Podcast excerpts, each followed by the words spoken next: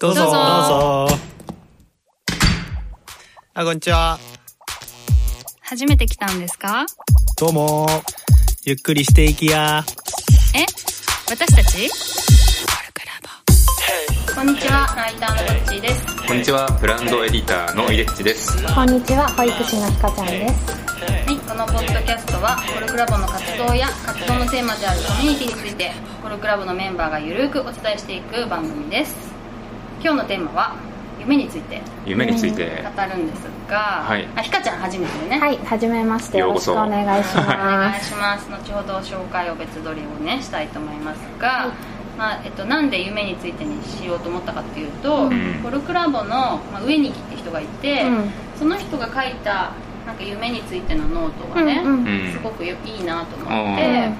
まあ、それがきっかけなんだけど、えー。どういうノートだったかっていうと、うん。なんか彼が生まれた年に「紅の豚」が公開されたんだって。ええでくれー、ー、上に来て何歳なんだろう。25歳ぐらいじゃん、うん、そうだったと思う、えー。確か。うん。うん。で「紅の豚」のうん。そのテーマソングでテーマソング、うん。まあ、挿入歌なのかな、うになぞらえてあのノートを書いてるあー。だからまずそのさうん詩の美しさみたいにこう引っ張られるじゃん、あ そこから入ってるんだ。そう。だねででそんであとなんか過去にこうだった、うん。で現在こうである、うん。未来こうなるはずだっていうなんかつながりがあって、うん。未来になんか過去のことを語りたいみたいな夢なんだよね、うん。仲間について語りたいみたいなのが今の夢だって書いてあって、そのまあ流れとかも良かったし、うん。っていう話。えー彼のその夢っていうのは結局何なんだろう？なんかまあうん。友達とうん。本当にあの一生懸命いろんなことをやって、でその未来に、うん、うん、まあ、その友達と別れが来るだろうと。はいはいはいはいまあ、はい。友達とは書いてなかったかな、うんなんか仲間とか、うん別れが来るだろうけどそれを思い返してうん語りたいよねみたいな夢だったかな、うん。あー当時はこうだったねみたいなことを笑って未来に振り返ると、そそういうことなのかな。うん、うんね。その別れを前提として今頑張るみたいなことがうん。結構素敵だなと思ったの、あなんかさなんかこの人いいなって思うとさ、うん。ずっと一緒にいたいとか思っちゃうじゃん、そうだね。うん、で、まあ、相手にも強要するじゃん、うん。ずっと一緒にいようぜみたいな、うん。だけどそうじゃなくていつか多分別れるだろうけど、みたいな話が結構美しいロマンチックだなるほなと思っど。うん確かにちょっとなんか、あれかっこ、かっこいいっていうか、そっか。そうそう誰これロマンチックってツイ確かートしたにロマンチックだ。うん。あツイートしてたね、確かに。あ、そっか。でそういう夢を彼は持ってるっていうところで、ねちょっと夢について考える。考えようかなってきっかけにうなったんだ。ん。うんうんなるそもそも大人になるとあんまり夢をさ、考えたりとかさ、今の夢なんだろうって思わないくない？難しい、うん。まあ夢っていうね、あの言葉自体があんまりこう、口にすることはばかってくる。まあ確かに。分かってくるよね。やつがやりたいこととか、ううん。ん3年後こうありたい、うん。こういうことしてたい、うん。5年後とかっていうのはあるけど、うん。それをじゃあ夢とねあの冠をつけるのかっていうとうーんみたいなっていう。ああ、そうだね。なんかでかいこと言わなきゃいけない感がすそうそうそうごいよね確かに。すごいそう夢なのにこれですいませんみたいな。こんなこんな夢ですいませんみたいな、なうん、っていうのはちょっとあるかもしれないけども。うん。ある夢。いやなんかあるかなって思ったんだけどないなと思っていてでなんでなんかその夢があ夢何って聞かれた時にうーんってすぐ思いつかないかなと思ったら、なんかまあ今今井出地が言ってたのすごい近いんだけど、うん。なんか子供の頃ってまだその職業についてなかったりとか自分があの一番こういうところでこういうことをするみたいなのがない時ってこれっていうのをすごく考えやすいなと思ってるんだけど今自分がこうやって仕事をしてなんかいろんなことをしていく中でもうずっとこの先もこれでさらにここからもっとこうなりたいみたいのってすごい考えづらいのとあとなんか日々自分っていう存在が変化していくっていう風に生きていく中で感じるようになってからなんかそんなわかんない。夢をいつに置くかによるんだけどそんな先のことをなんか決められないなみたいな思いが結構あるかもしれない。うん。わかんないなその時になってみないとうん。みたいな感じかもしれない。うん。いや俺もねあの結構近くて、うん。あんまりその3年後5年後みたいなうん。ものが弱くて、うん。いやあるんだけど多分1週間後に変わってるかもしれないから大体あと変わってきたし今までも。だからあんまりその自分のそのこうありたいなりたいっていうのに対してし信頼をしてないというか変わる前提で見てるって感じです。うん。うんでも今時点ではもしかしたらあるけれどもうんそうそうそうそうそう。うん。けど結構直近の、だけどねそれもあんまりその具体的じゃなくて、うこういう具体的ななんかこういう場所で、うん。こういう感じの仕事しててこういう家族がいて、うん。こういう友達がいてみたいな具体的なのはあんまなくて、うん。うん。なんかまあ、なんかいい感じでなんかこんな風な楽しげなことをやってたりとか、うん。そういうなんかモヤモヤした感じですね。ん。うん。こっちはなんかそういう夢みたいなのは？私はねその、ん。まあ、抽象的に言えば、うん。没頭する時間を増やしたいの、あ一日の中で、例えば私はその日記とかを書いてる時は結構没頭するわけ、ガーッとね、うん。でもそれはお金にならないからあれなんだけど、うん。まあでも原稿もめちゃくちゃ面白い原稿はすごい没頭するでいつの間にか時間が経っているとかね、でなんかまあフフローみたいなよく言えば、あのそういう状態でそれが増えれば増えるほどなんか幸せな気がするんだよね。うーん。うん。なんかこう私、うん。ポッドキャスト撮ってる間もめちゃくちゃ没頭してんの。あだからめちゃくちゃ楽しくて、これが増えたらいいなと思ってる、うん。でなんかそういうのをいくつか見つけて、うん。それがもし職業になるっていうか、うん。お金に変わるんだったらそれがいいなって。ね。それがまあ理想の姿だね、うん。だから私はまあ割と作家志望的な考え方もあるんだけど、気持ちもあるんだけどその小説を書くことがもし苦しいんだったらそれ夢にはならなくて、うん。で小説を書くのが没頭してめちゃくちゃ楽しいっていう状態になってそれがもしお金に変わるんだったら、まあ、それが夢になるしっていう感じかうな、ん。なるほどね。そう。なるほどね。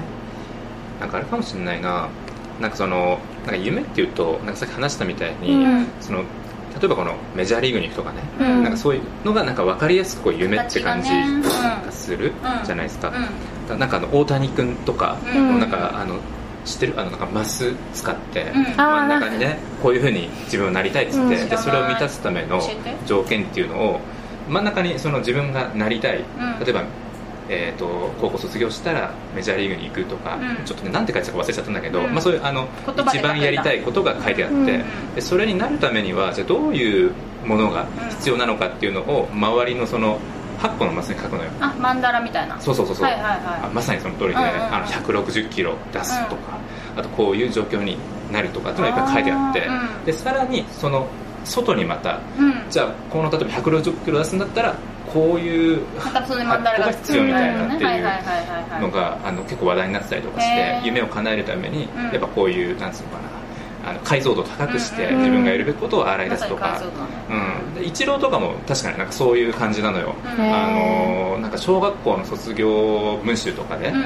あのこういう選手になりますみたいな。だから中学校までにこういうことやって高校までにこういうことやってみたいな、うん。これが小学6年生が書く文章なのかみたいな感じで、うんすごい話題になってたりとかうん。して、なんかどちらかというとなんか夢って、うん。なんかそそういうイメージの方がなんか近いのかなと思って。そう夢って言葉がね、うん。そうそうそうそうんんんだけどなんかこの間あの楽天大学の学長のうん。なんか中山真也さんっていう方がいて、うん。その方の本読んですごいこうビビッときたものがあって、なんかやっぱそのイチローとか大谷君みたいな目的的型思考みたいなちょっとね学長が言ってたこともちょっと違う言葉かもしれないんだけど、うん。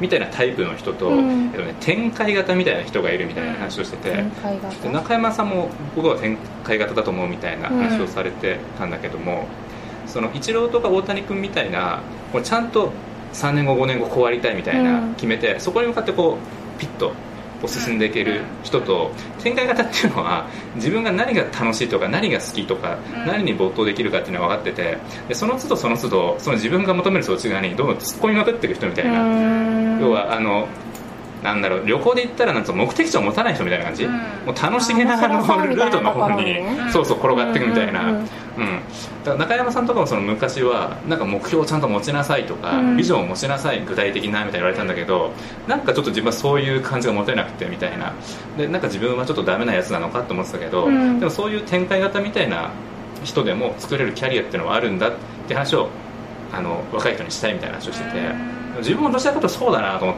たのよ、ううん。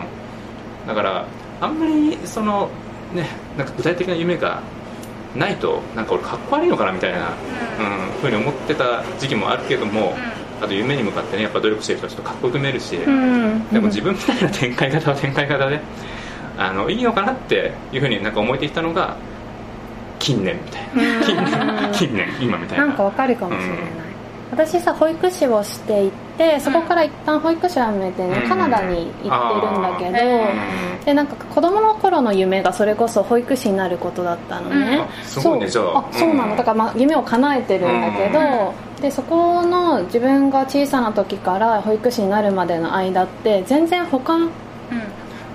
他の職業になるっていう選択肢をあんまり持ってこなかったねもう一本自分の前にレールがあってうん。それをなんかひたすら進んできた感じがあってそれは別に親にそうなりなさいって言われたりとか周りからこうあった方がいいって言われたわけじゃないんだけど自分でなんか一本こうやってなんかそう決めちゃってたんだよね。でなんかその人生も全然悪くなかったしなんか保育士は自分にとって天職だなって思うぐらい面白さもあってだからまあ今も続けてはいるんだけど、うんそうでもなんかそれを一旦やめてカナダで生活してみるっていうことを決めた時に、なんかもう明日から自分がどうなるかが初めて想像できなくなったわけ。保育士してた時は、まあ、1年後ぐらいに彼と結婚して、まあ、子供もできるしで例えば主任になってとかそういうなんかずっと先の自分が想像できたんだけど辞めた段階で全然分かんなくなってでカナダでどういう仕事に就くかも分かんないしまず住む家も自分で探さなきゃいけないし英語そもそも喋れないしえ何で行ったの？語学留学とかで最初はねワーキングホリデーで行ったんだよね。なんか暮らしをしてみたくて海外で暮らしがしてみたいなと思った時にお金稼がないと暮らせないと思って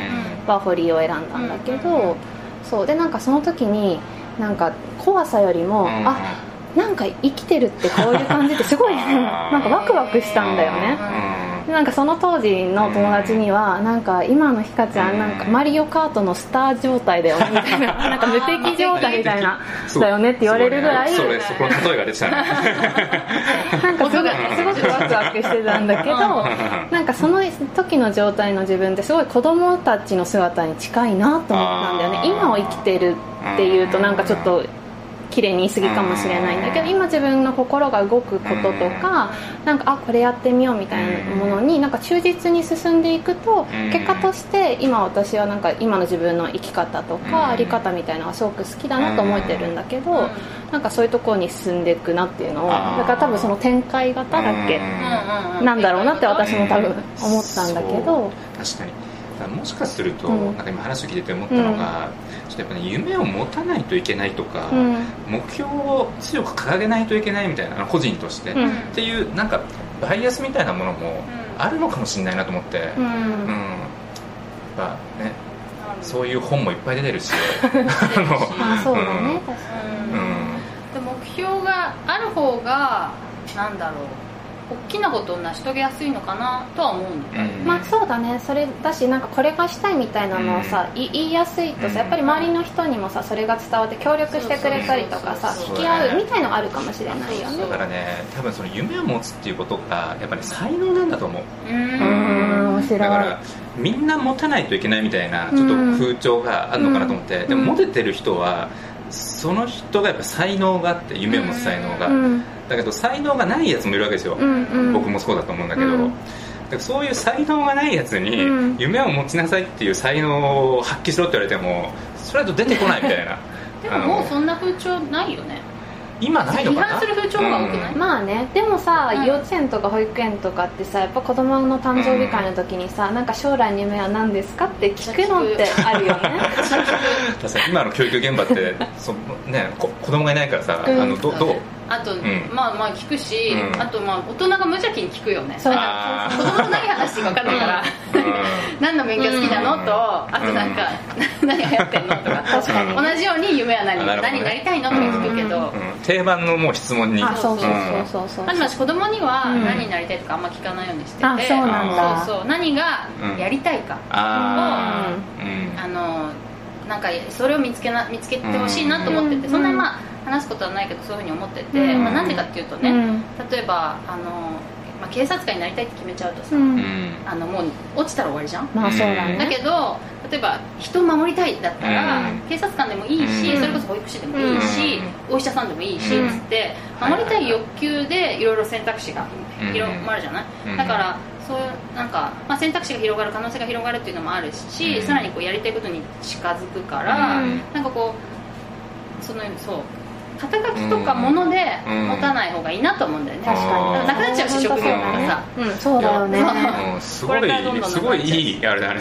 あのお子さんとの コミュニケーション、うん。そうそう。だからこの間、うん。なんかやっぱりさ何になりたいのって無邪気に聞くさ大人がいたわけ。よねそしたら「うんまだわかんない」とか言ってたから よしと思って。いいね。まだわかんない。まだ決めてないって言ってよしと思ったよね。いいね。嘘つくわけでもなく、うんそうしかもうん。それを悪いこととさ、うん。子供でも思っちゃうじゃん。そうだねなんか夢がないことがそうだね。でも別に何とも思ってなさそうだったから、うん。よかったいいねなとは思った。素敵素敵なるほどね。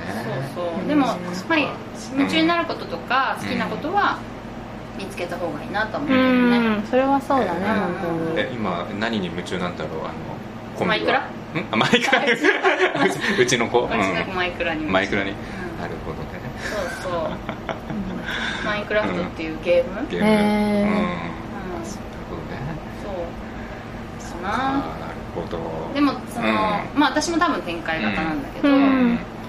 目標が夢夢に向かってガーッと、確かにねでも展開型だからこういうフォルクラブみたいなところにいるっていうあのもあるかもしれないそれはそうかもしれない。うん目的型だっけ？目標型？目標型？だったらもう絶対あんまり入れないかもしれない。よねいやわかんわかんないけどね。わかんないけど。うんホリエモンのあれ知らないけど、うん言っちゃいるんだけどよく知らないけど。ここに入ったらきっとこれが得られるとか、うん。ここのねあのラボでね何ヶ月かこういうことを積めばこういうふうになれるとかっていうのがあるとね目的型の人とかも多う分ん。立ち寄ったりするんだろうけど何が起こるか分かんないそうだね。あの本当そう。ね、でも何やら楽しげとか、そう。うん、こういう雰囲気が漏れてるみたいなところ漏れてる。に惹かれてきてやってる人たちが多いから。確かにね。そうだね。そうなんじゃないかな。でもさ分散するなと思うんだよね自分で。うん力が分散しちゃう、ああなるほどね。やりかまあ確かにやりたいことがいっねぱいあって、うん。多分無駄なこともすごいやってて、うん。はいはいはい。そこでなんか素振りの練習しなくてもいいよみたいなことブンブンやってるから。わかる。わかる。わかるそこ筋肉つけてもしょうがないんじゃないみたいなことやってるけど、なのでまあ本当いつか役に立つかもしれないけど、うん。だから分散するから、うなんか成果が出にくい、んうん。でもなんか最短ルートでそこまで行くことがさその人にとって幸せかどうかはさ、もうなんかそうじゃない、うんこともあるなってすごく思うから、ん。確かに。最短がいいってわけじゃない、うん、道草をなんか楽しめることが私は楽しいし幸せだなって思う。いいこと言うね。道草を楽しめる。うん。いいこと言うね。いいこと言うね。でも本当そうだよねでもなんかあのでも人生の多分タイミングタイミングで、うん。自分も展開型なんだけど、うん。突然あ俺の人生これかもしれないっつってー。没頭するタイミングもやっぱあったりして、なんかその繰り返しがある人も結構いるんじゃないかなと思って。うん。若いうちはそう。若いうちはそう。なんかね年取るとねなんか捨てられないのああそう広げ手た放せなくなる。網を。手放せない。うん。の多分1週間のうちね、うん。あの半日ぐらいこれに費やしますっていうさうん。ルーティンっぽいのがもう決まってるじゃん、うん。ある程度、うん。プロクラブにどれぐらい費やしますとか、うん。子育てにどれぐらいとか、うんそういうの手放せないものがいろいろがんじがらめになっていて、なるほどうん。1日1時間ぐらいしか使いませんみたいな なるともうジョギングして終わりみたいな。結構ねだから若いうちはうん。私も何かにね、うん。今の時間全部これにつぎ込んで、うん。1年経ったら飽きてみたいなことをよくやってたけど、うん。結構大人になる大人になるっていうか、まあ、多分家庭を持ったりとか、まあそうだよね。まあ守るものが増えたりするとうん。難しくなるかもね、なるほどね。勉勉強になりまます。すいません。ない本けども。なるほど。そうだね。だからそう、ん。だからちょっと持ち時間が少ないから、うん。その寄り道とか道草がちょっとどうなのかなって最近ちょっと思っちゃったりするね。なるほどあーねそっかうん持ち時間がいっぱいあればいいかもしれない。うん。うん。まあ確かにうんねうん。まあでもうん。こういうポッドキャストとかもやっているので。うん。一草かもしれないけど。でもこのねポッドキャストがなんか仕事とかにもねどっちとかつながってそうなんだよね。来てるから。ああそっか。恒例だよねこれ。うん。いやもうす何が起こるか分かんない。本当に。そうだよね。本当に、うん。そうそう。いいことだ。うん夢から違う話になりましたまあでもいいね。うんなんか道の作り方みたいなね。うんそうだね。話。うん。うん寄り道を楽しむ。そうだね。心意気を。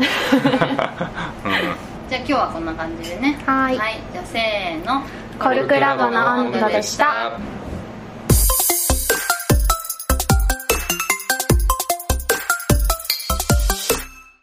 新メンバー紹介のコーナー。はー。い。今日はひかちゃんですはいよろしくお願いします。ひかちゃんはパラレルワーカそうですね。ー メインは？今メインうん。は時間の長さでいくと、うんえっと、リタリコって会社が運営している子育てメディアのうん。編集の仕事になるんだよね、編集が一番多いんだ。あそうそうそうそうそう、通ってんの？うん通ってる。週3日通っていてあそうなんだ。それをやってるのと、うん。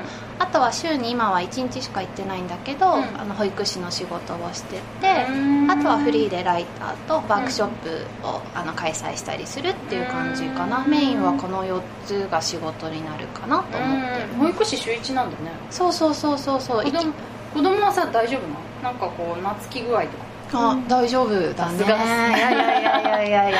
まあでもその保育士の仕事の内容的にはさ、うん。やっぱ毎日あの子供たちと暮らしている人とうん。週一で来る人だと、まあ、やることは変わってはきちゃうけど。助手っぽくなるそうだねそうそうそうそう。そう、でもなんかやっぱり子供と関わり続けるっていうことと、うん。なんか頭でっかちになってっちゃう現場を離れて、うん。その親子のこととかを編集の方とかライターとかでもしてるとでもこうあるといいなっていうなんか理想の形ばっかりにどうしてもな。なりがちになっちゃうかうん。らちゃんと現場にいたいなと思って今は週に1回だけなんだけど行かせてもらってるっていう感じ。両方の視点持ってる人。そうだねそうだね。そんなにねなかなかいなかったりするよね、うんうんなるほどねそのさなんかまあいろんな仕事をやるっていうのは、うん。そのその前の収録で聞いたカうん。ナダのことがきっかけだったの、あそうそうそうそう。うんもともとは、えっと、保育士だけをしていたんだけどフルタイムで。フルタイムで。うん。2年ぐらいかな、うん。働いてたんだけど、うん。まあ、ちょっといろんなタイミングがあってほなんか自分がやりたいことを何かなと思った時にうん。海外で暮らしてみたいなっていう思いがずっと小さい時からあったんだよね、うん。で一旦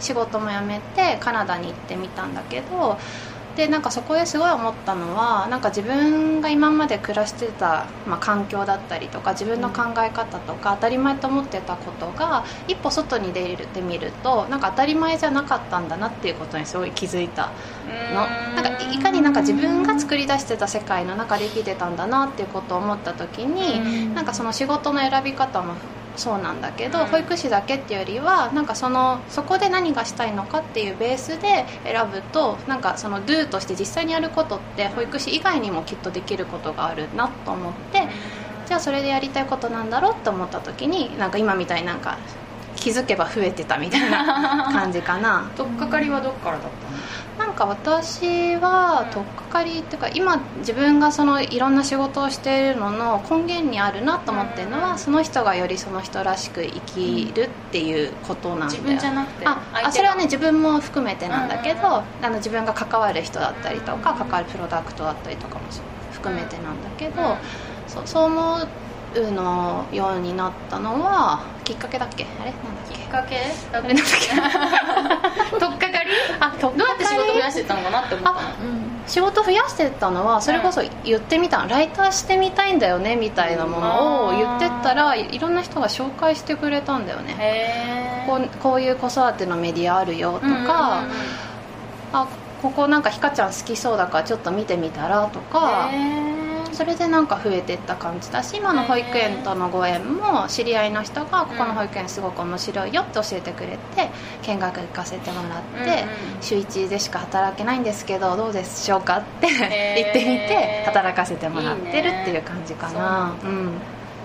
コルクラボへはなんで入ったコルクラボはあのー、2期のさやちゃんがうん。コノビーで同僚なんだよね、で私たちいつも朝30分ぐらいみんなより早くて、うん。なんか雑談してたの、うん。毎朝ああ他のうん。あの編集部メンバーよりも早く出社しているチームだったから、なんかよく雑談してたんだけど、うんうん月に2回水曜日の次の日だから 木曜日は さやかさんが、うん昨日のラボはね」みたいな感じですごい楽しそうに話してたくてうんうん。それであそんなに面白いんだと思ってでリファラルで誘ってもらって入ったっていう感じかな。へー。さやちゃんがさコルクラボで学んだこといっぱい喋るんだけど、うん。ひかちゃんしか聞いてくれない